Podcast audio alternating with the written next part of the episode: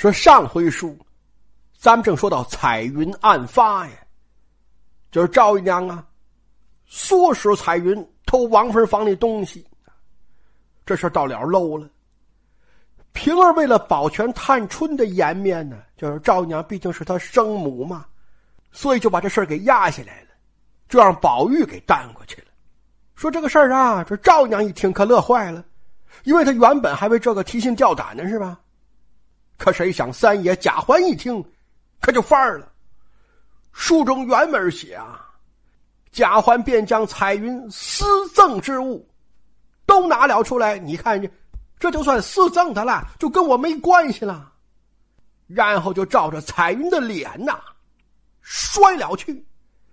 贾环说：“你这个两面三刀的东西，说你跟宝玉肯定有事儿啊，要不然他能替你担这个吗？”所以你这玩意儿，你可别放我这儿了，你都拿走吧。彩云见状，是赌身发誓，就拿命发誓，我跟他要怎么样，我就出门不得好死。说书里在这儿用了四个字，叫百般解说呀。你这个委屈呀，这个冤枉啊，甚至这个卑微呀，你这不就都写出来吗？书中交代贾环是执意不信呢。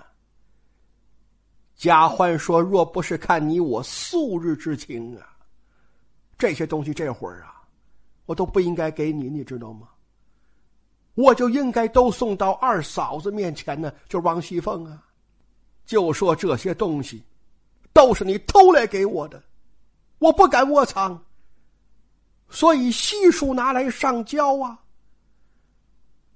贾环说：“我就能说到这儿了啊，别的我不能多说了，剩下的你。”细想去，好说各位这几句话太有水平了。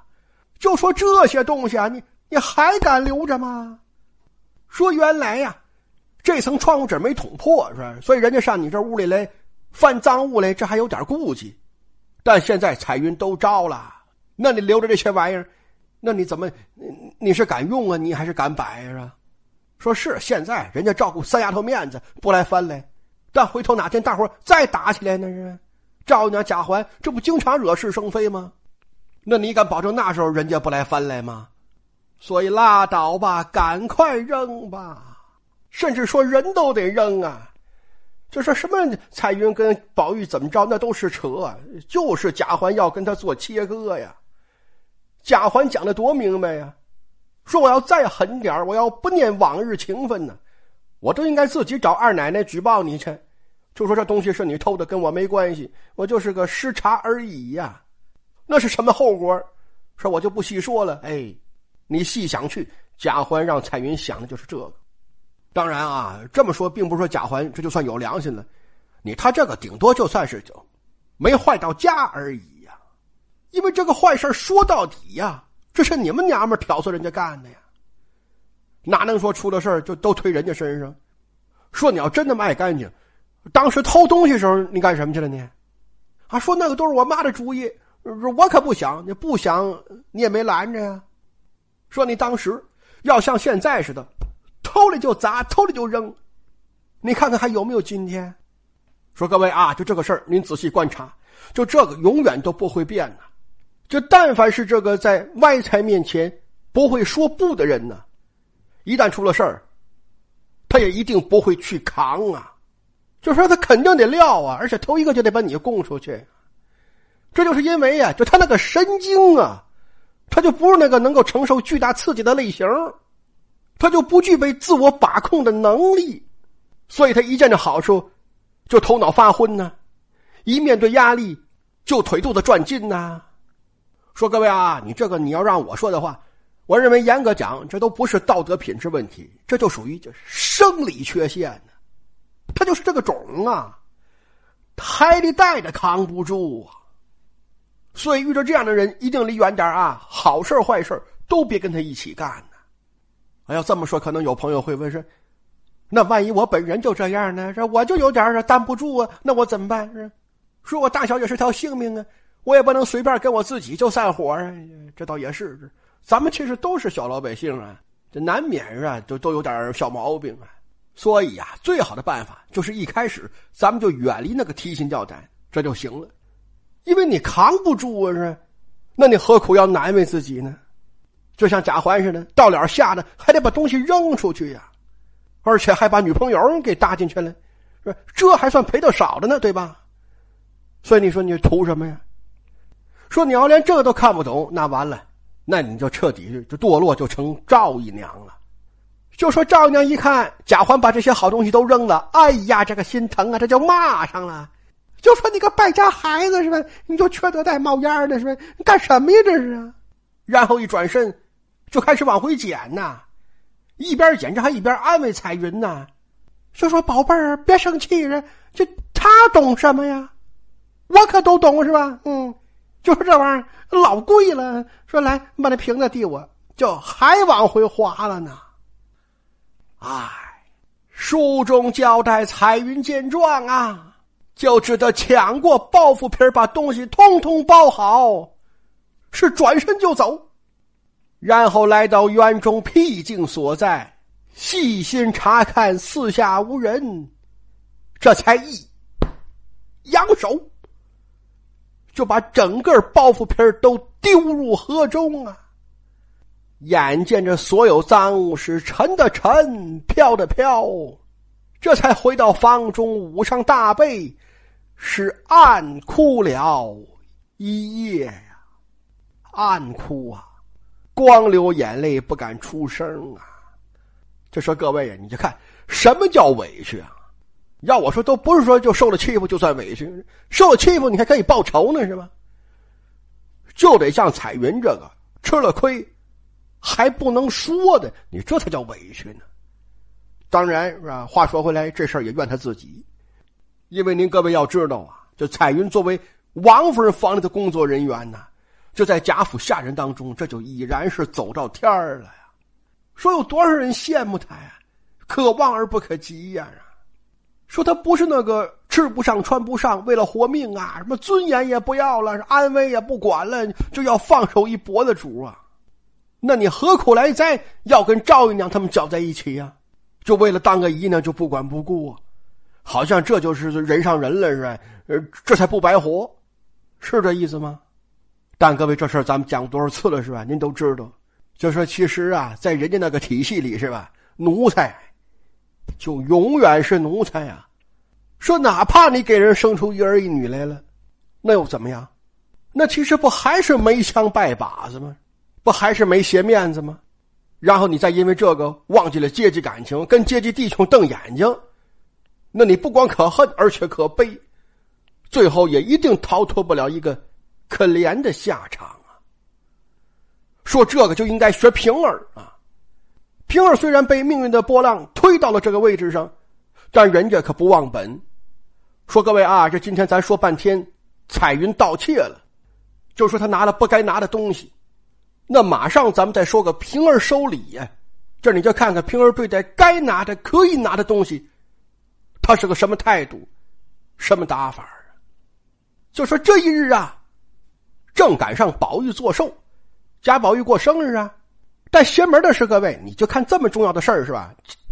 书里居然就没写准日子啊，就没有明写出来这是哪一天呢？所以我看好多人猜。还有一位著名的红学家，咱就别说是谁了。各位，你看啊，我骂红学家，但我可从来不指名道姓的骂，因为红学家不是人啊。就红学家作为一个抽象的集体概念，他不享有法律上赋予的保护的人身权利、财产权利，所以这玩意儿你可以骂。骂红学家就是典型的对事不对人呐。啊，可能有听友会问说：“那怎么你骂胡适？我看有时候还骂的挺厉害呢。”嗨，说这个是啊，有时候我说兴奋了，好开两句玩笑。但老听友都知道，我反复讲啊，没有胡适先生做的基础工作，哪有今天咱们这个思想成果呀？人家要不发现纸皮本，你研究什么呀？你研究啊？所以我一直都说，胡适先生，还有程伟元先生、高鹗先生，居功至伟呀，对这本书的贡献太大了，这个咱们得承认。得感恩呐，甚至还有很多考据派的老先生们，说他们的工作其实我觉得也是有价值的。当然，错误观点咱们还是要批评的。甚至有人公然造假，没良心说话。那你要不批驳他，你不就等于默认他了吗？但就是说，只要不是伤天害理、灭绝人性啊，那涉及到具体人的时候，咱们多多少少啊，还是要留点余地的。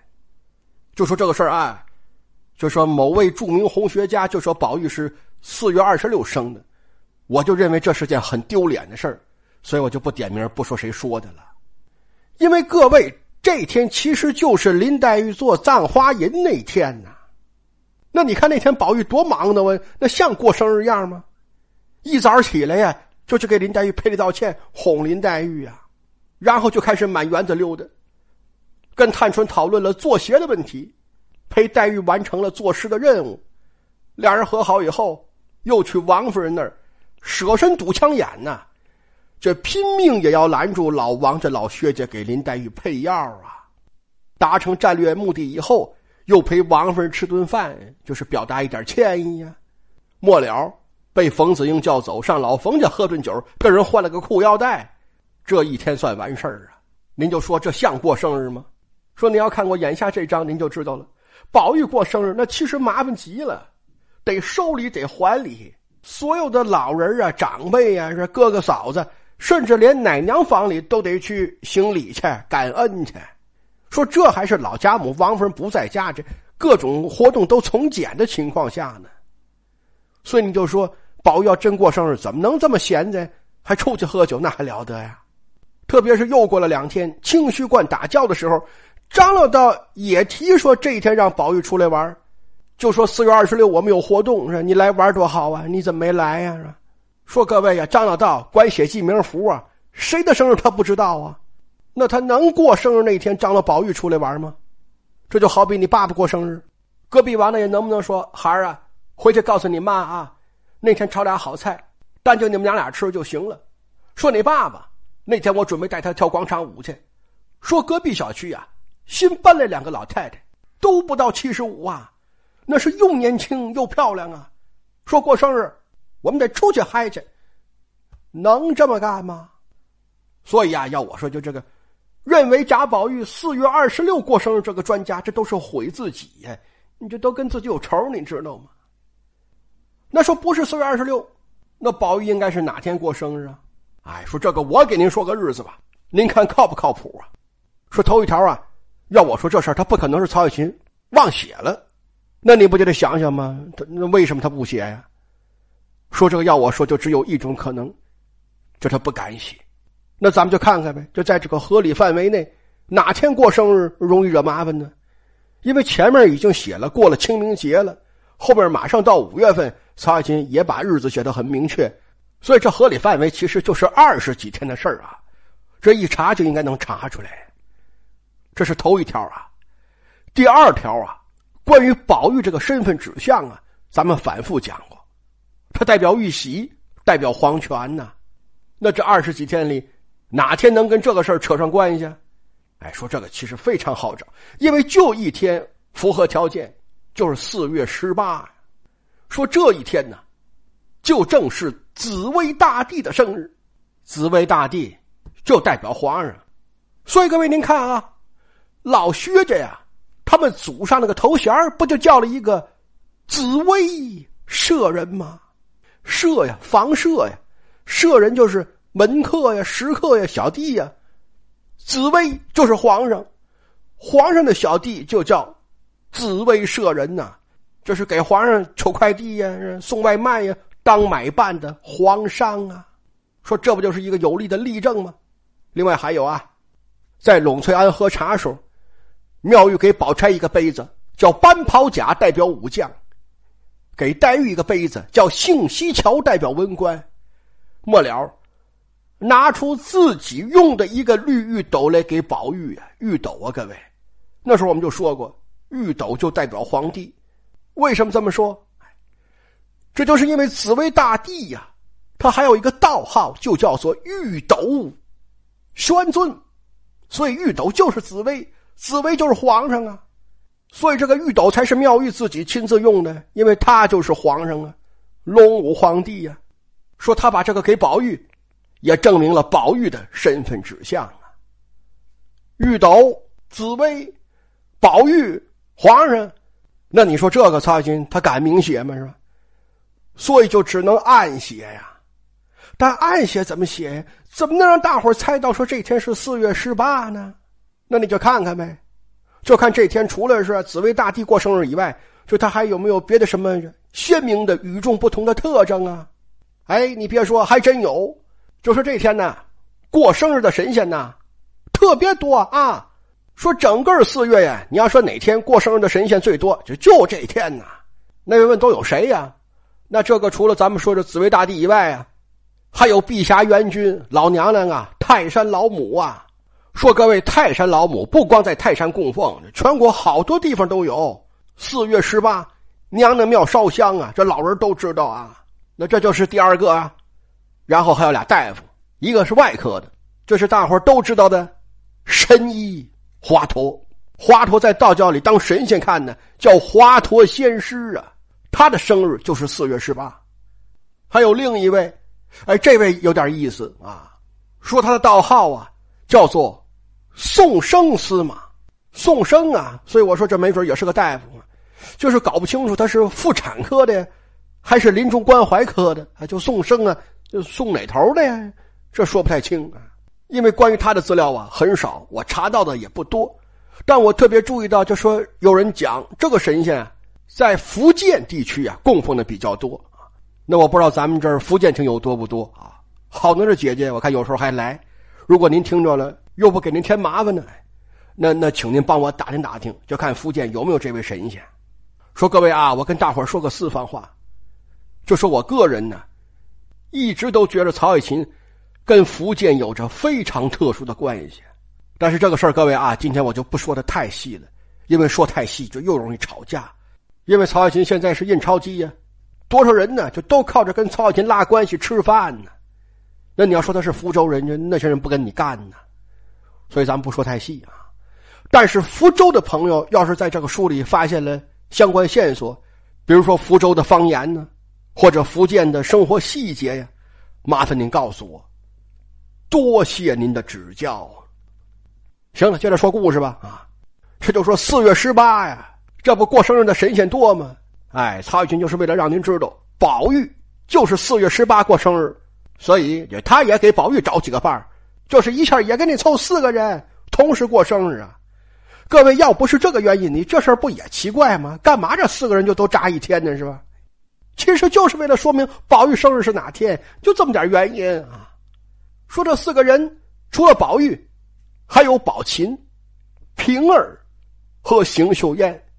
说别人呢，咱们先放下不说，就单说平儿啊。说府里老婆子们一听说平儿姑娘今天过生日，以前都不知道啊，哎呦，这就兴奋起来了，这就都去张张罗罗，就要给平儿送礼呀。那各位，如果你是平儿，现在就这个礼，你收不收？你怎么收？咱就拿可行方案，就说这事儿怎么办最稳妥、最合适。说我给你讲讲平儿怎么办的吧。就在他这个位置上，就以他这个身份啊，说头一条就是都收下，一样不差，谁给都收啊。然后收完给人赏钱，但各位这个可不是价款，就是说我收完你东西，我给完你钱，咱就扯平，我不腐败了，不是那意思。因为这个赏钱跟东西没关系，就说不管你送什么，我都按一定标准给你赏钱。所以啊，这个赏钱呢，其实是赏脸。就让下人出去说去，说我跟平儿姑娘我们有人情过往，我给她送过礼，她还给我赏钱了呢，这多体面呢。所以平儿这个时候收礼呀，他其实是抬举这个送礼的人，是体恤、关爱下属啊。可能有人会说，你这么讲不成了给腐败找理由了吗？没有啊，你就听听我说完喽啊。就说这些东西都收下以后，第二步应该怎么办呢？书中写的清楚啊，平儿马上要瑟瑟的回明了凤姐儿啊。什么叫瑟瑟的？形形色色听过没有？哎，这是一样一样，清清楚楚拉出单子来，要跟王熙凤汇报啊。这也就是为什么平儿一开始就得把礼物全都收起来呀，因为这里头有信息呀。就说谁想贿赂我，说谁想拉拢我，甚至谁想策反我。说最近这谁家动心思要承包工程，要求咱办事儿，或者谁是倔种，就根本不搞请客送礼这一套，就不把咱们放眼里。这在礼物上都能体现出来，所以平儿才得把这些东西都收下来呀，然后写清楚给王熙凤看呢。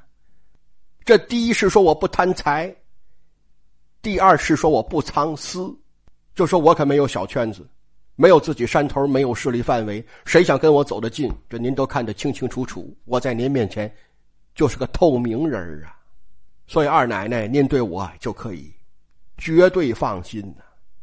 那各位，您说这个不就比不收礼更高级了吗？因为不收礼，充其量啊，也只是经济上的连接呀。这个是政治上的可靠啊！哎，说这个就得是王熙凤看完了，说这什么玩意儿？我不看拿走。说出这句话了，平儿才可以处理这个东西啊。书中说平儿只略留了几样啊，就是不值钱的，确实有情分的留下来，也有不收的。不合适的原样退回去，但大部分都是当下就赏予了他人呐，就是张三东西给李四，李四东西给王五啊，我也干净，你也体面呐，多好啊！特别是有那个家里困难的，口挪助攒的，也给送五十个鸡蛋来，这个得收啊，因为我收了他的鸡蛋，别人就不敢欺负他了。但是回头平儿得给他送一百斤米、一百斤面，还得加两桶豆油啊。就这东西就这么就都给分了，那各位您说，就平儿这个干净周到啊，他跟彩云那个行为比，是不是就形成了鲜明的对照？